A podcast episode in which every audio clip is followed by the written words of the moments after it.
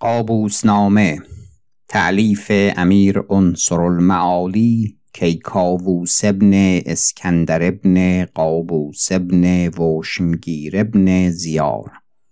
خوانده شده توسط حسین عباسی. قطعه یکم. بسم الله الرحمن الرحیم. الحمد لله رب العالمین. و الصلوات و السلام علی خیر خلقه محمد و آله اجمعین. چون این گوید جمع کننده این پندها امیر عنصر المعالی کیکاووس ابن اسکندر ابن قابوس ابن وشمگیر مولی امیر المؤمنین با فرزند خیش گیلان شاه بدان ای پسر من پیر شدم و ضعیفی بر من چیره شد و منشور ازل زندگانی را از موی خیش بر روی خیش کتابتی می بینم که آن را دست چار جویان نتواند سترد. پس ای پسر چون من نام خیش را در دایره گذشتگان یافتم مسلحت چنان دیدم که پیش از آن که نامه ازل من رسد نامه ای در نکوهش روزگار و بهر جستن از نیک نامی یاد کنم و تو را از آن بهره دهم به موجب مهر پدری تا پیش از آن که دست زمان تو را نرم کند تو خود به چشم عقل در سخن من نگری و از این پندها فزونی یابی و نیکنامی دو جهان حاصل کنی. مبادا که دل تو از پذیرفتن این پندها باز ماند که آنچه شرط پدری است از من آمده باشد. اگر تو از گفتار من بهره نیک نجویی کسان دیگر باشند که شنودن و کار بستن غنیمت دانند. هرچند سرشت روزگار بران است که هیچ فرزند پند پدر را کار نبندد.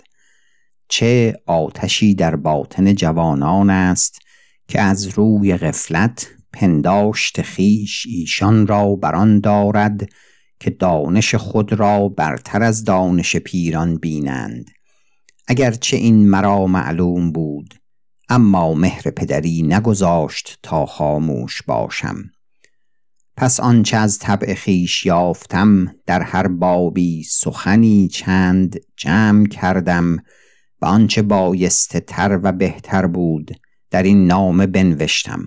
اگر از تو کار بستن آید فبها. و اگر نه من شرط پدری به جای آورده باشم. که گفتند بر گوینده بیش از گفتار نیست. اگر شنونده خریدار نبود جای آزار نیست. بدان ای پسر که سرشت مردم چنان آمد که تکاپوی کند تا اندر دنیا آنچه نصیب او آمده باشد به گرامی ترکس خیش بگذارد. و نصیب من از دنیا این سخن آمد. و گرامی تر کس نزدیک من تویی چون آغاز رحیل کردم آنچه نصیب من آمد پیش تو فرستادم تا خودکام نباشی و از ناشایست پرهیز کنی و چنان زندگانی کنی که سزای اصل پاک توست که تو را اصل شریف است و از هر دو جانب کریم الطرفین. و پیوسته اجداد تو ملوک جهان بودند و جد اعلای تو ملک شمس المعالی قابوس وشمگیر نبیره ارغش فرهادان بود و در روزگار کیخسرو ملک گیلان داشت و ابوالمعید بلخی ذکر او در شاهنامه آورده است. و ملک گیلان از او به جدان تو یادگار ماند و جده تو مادر من دختر ملکزاده مرزبان ابن رستم شروین بود که مصنف مرزبان نامه است و سیزدهم پدرش کابوس ابن قباد برادر نوشیروان عادل بود. و مادر تو دختر ملک قاضی محمود ابن ناصر الدین و جد من حسن فیروزان ملک دیلمان بود. پس ای پسر هوشیار باش و قدر نژاد خیش بدان و از کمبودگان مباش. هر چند من نشان خوبی و بهروزی در تو می بینم اما این گفتار به شرط تکرار واجب دیدم. آگاه باش ای پسر. روز رفتن من نزدیک است و آمدن تو بر اثر من نزدیک خواهد بود و بدان که این جهان کشت زاری است از نیک و بد آنچه بکاری بدروی و دروده خیش را کسی در کشت زار خود نخورد در آبادانی خورد و آبادانی آن سرای باقی است. و مردان نیک اندر این سرای همت شیران دارند و بد مردان همت سگان که سگ همانجا که بگیرد بخورد و شیر جای دیگر. و نخچیرگاه تو این سرای سپنج است و نخچیر تو دانش و نیکی کردن. پس شکار در کن تا وقت خوردن به سرای باقی آسانتر توانی خورد. و طریق آن طاعت خدای است از وجل و مانند آن کس که خدای جوید چون آتش بود. هر چند نگونش کنی برتری و افزونی جوید. و آن کس که از راه خدا و طاعت او دور باشد چون آب بود که هر چند بالا بری نگونی طلبد. و این کتاب را بر چهل و چهار باب نهادم و بابها این است که می نویسم. باب اول در شناختن ایزد تبارک و تعالی. باب دوم در آفرینش پیغمبران و رسالت ایشان. باب سوم در سپاس داشتن از خداوند نعمت. باب چهارم اندر فزونی طاعت از راه توانایی. باب پنجم در شناختن حق مادر و پدر. باب ششم در افزونی گوهر از افزونی هنر. باب هفتم از نیک و بد در سخن گفتن. باب هشتم در پندهای نوشیروان عادل با پسر خود باب نهم در پیری و جوانی باب دهم در ترتیب تعام خوردن باب یازدهم در ترتیب شراب خوردن باب دوازدهم در مهمان کردن و مهمان شدن باب سیزدهم اندر مزاح کردن و در نرد و شطرنج باختن. باب چهاردهم در عشق ورزیدن. باب پانزدهم در تمتع گرفتن. باب شانزدهم در آیین گرما برفتن. باب هفدهم در خفتن و آسودن. باب هیجدهم در نخچیر کردن. باب نونزدهم در چوگان زدن. باب بیستم در کارزار کردن با دشمنان. باب بیست و یکم در جمع کردن مال. باب بیست و دوم در امانت نهادن. باب بیست و سوم در برد خریدن. باب بیست و چهارم در خانه و زیا خریدن. باب بیست و پنجم در خریدن اسب. باب بیست و ششم در زن خواستن. باب بیست و هفتم در پروردن فرزند. باب بیست و هشتم در دوستی و دوست گرفتن. باب بیست و نهم در اندیشه کردن از دشمنی. باب سیوم در عفو کردن و عقوبت کردن. باب سی و یکم در طلب علم دین و قضا و جزآن باب سی و دوم در تجارت کردن. باب سی و سوم در علم طب. باب سی و چهارم در علم نجوم و هندسه. باب سی و پنجم در رسم شاعری. باب سی و ششم در خونیاگری. باب سی و هفتم در خدمت کردن پادشاهان. باب سی و هشتم در آداب ندیمی. باب سی و نهم در کاتبی و کتابت کردن. باب چهلم در شرایط وزارت.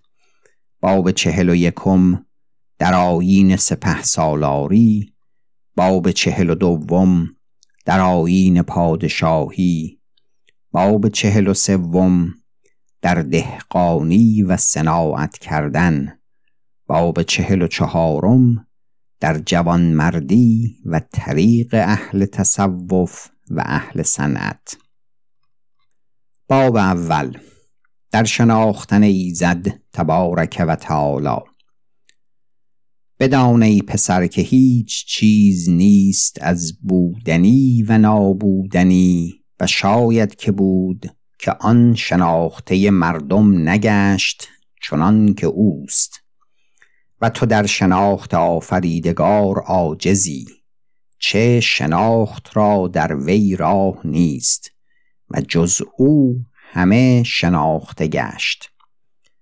و شناسنده خدا آنگاه شبی که ناشناس شوی و مثال شناختن چون منقوش است. و شناسنده چون نقاش که تا در منقوش قبول نقش نبود هیچ نقاش بر وی نقش نتواند کرد. نبینی که چون موم نقش پذیر تر از سنگ است از او مهر سازند و از سنگ نسازند پس در همه شناختن قبول شناس است و آفریدگار قابل شناخت نیست. و تو به گمان در خود نگر در آفریدگار منگر. در ساخته نگر و سازنده را بشناس.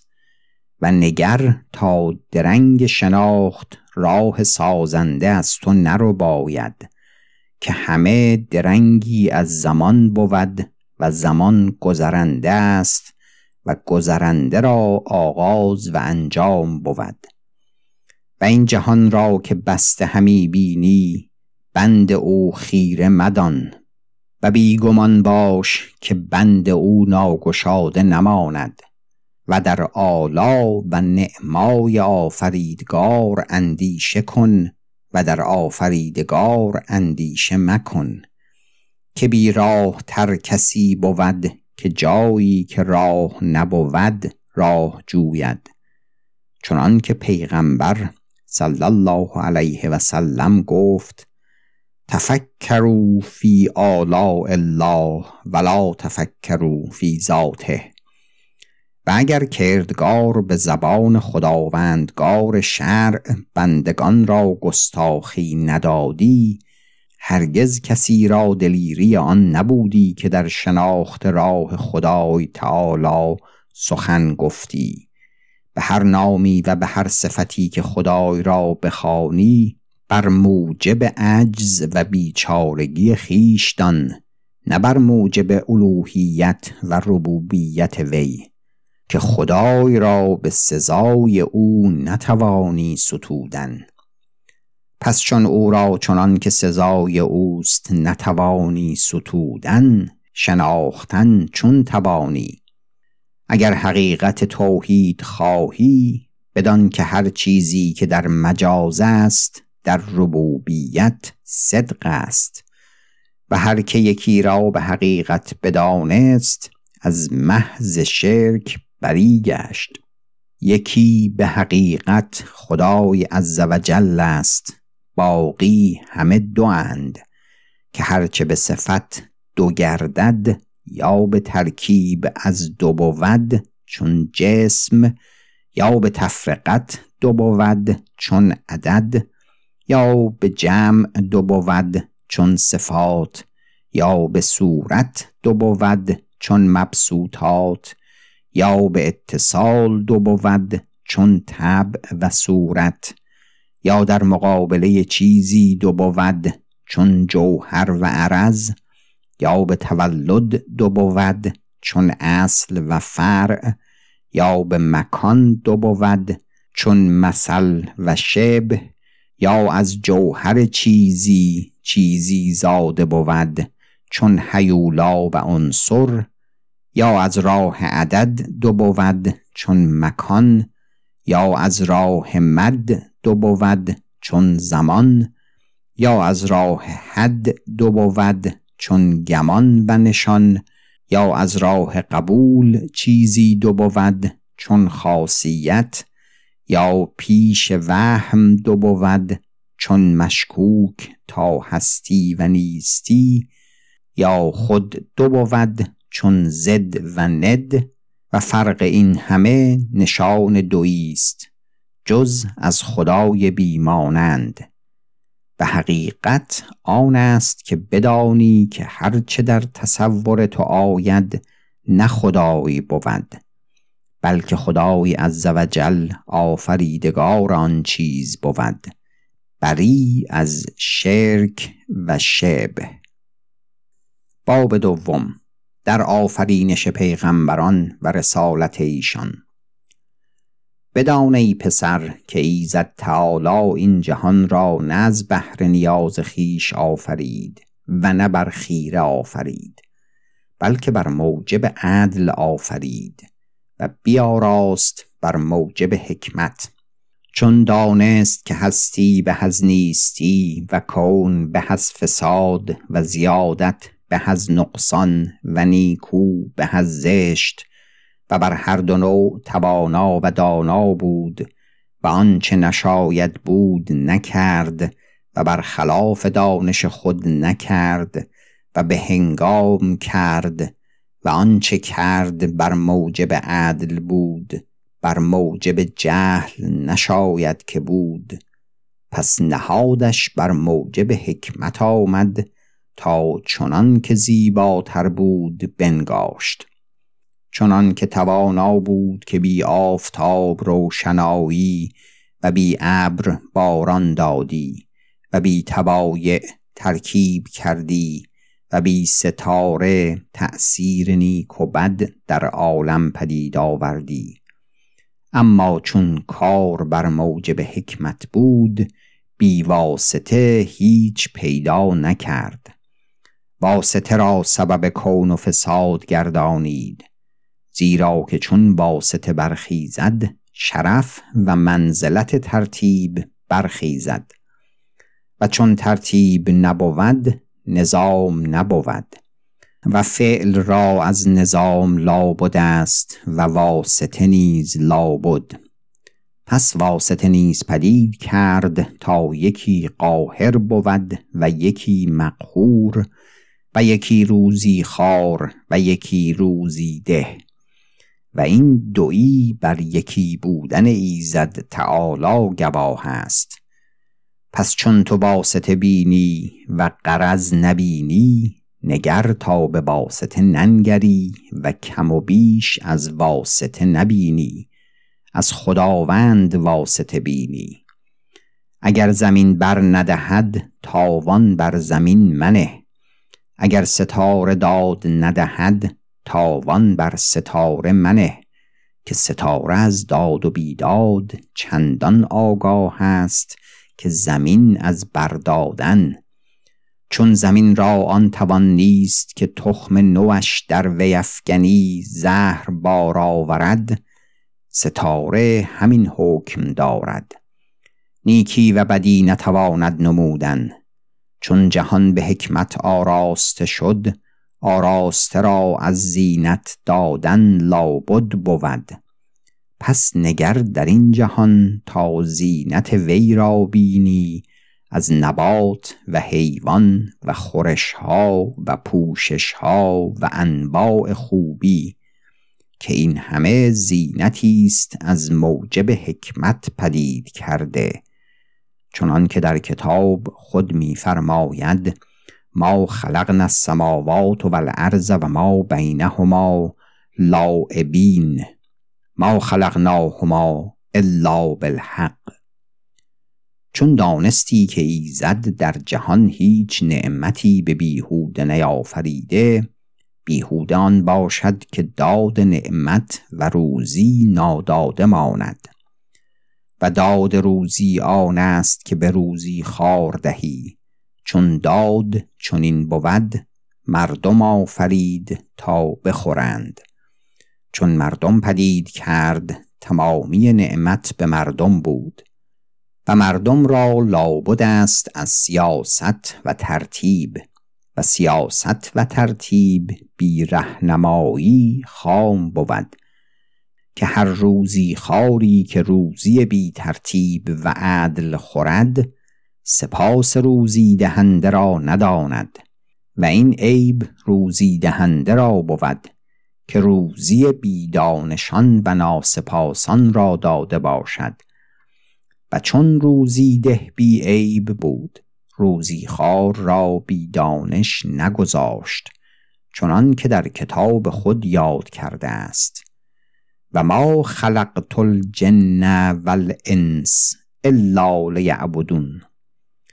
و در میان مردم پیغمبران فرستاد تا راه دانش و ترتیب روزی خوردن و شکر روزی گذاردن به مردم آموختند تا آفرینش جهان به عدل باشد و تمامی عدل به حکمت و تمامی حکمت به نعمت و تمامی نعمت به روزی خاره و تمامی روزی خاره به پیغام بران راهنمای که از این ترتیب هیچ کم نشاید تا به حقیقت راهنمایی باشد. پس چون از سر خرد نگری چندان حرمت و فضیلت که روزی خاره را به نعمت و روزی است واجب کند که حق راهنمایی خیش بشناسد و از روزی ده خیش منت دارد و فرستادگان او را حق شناس باشد و دست به دیشان زند و همه پیغامبران را به راستگویی داند از آدم تا پیغامبر ما محمد صلی الله علیه و سلم.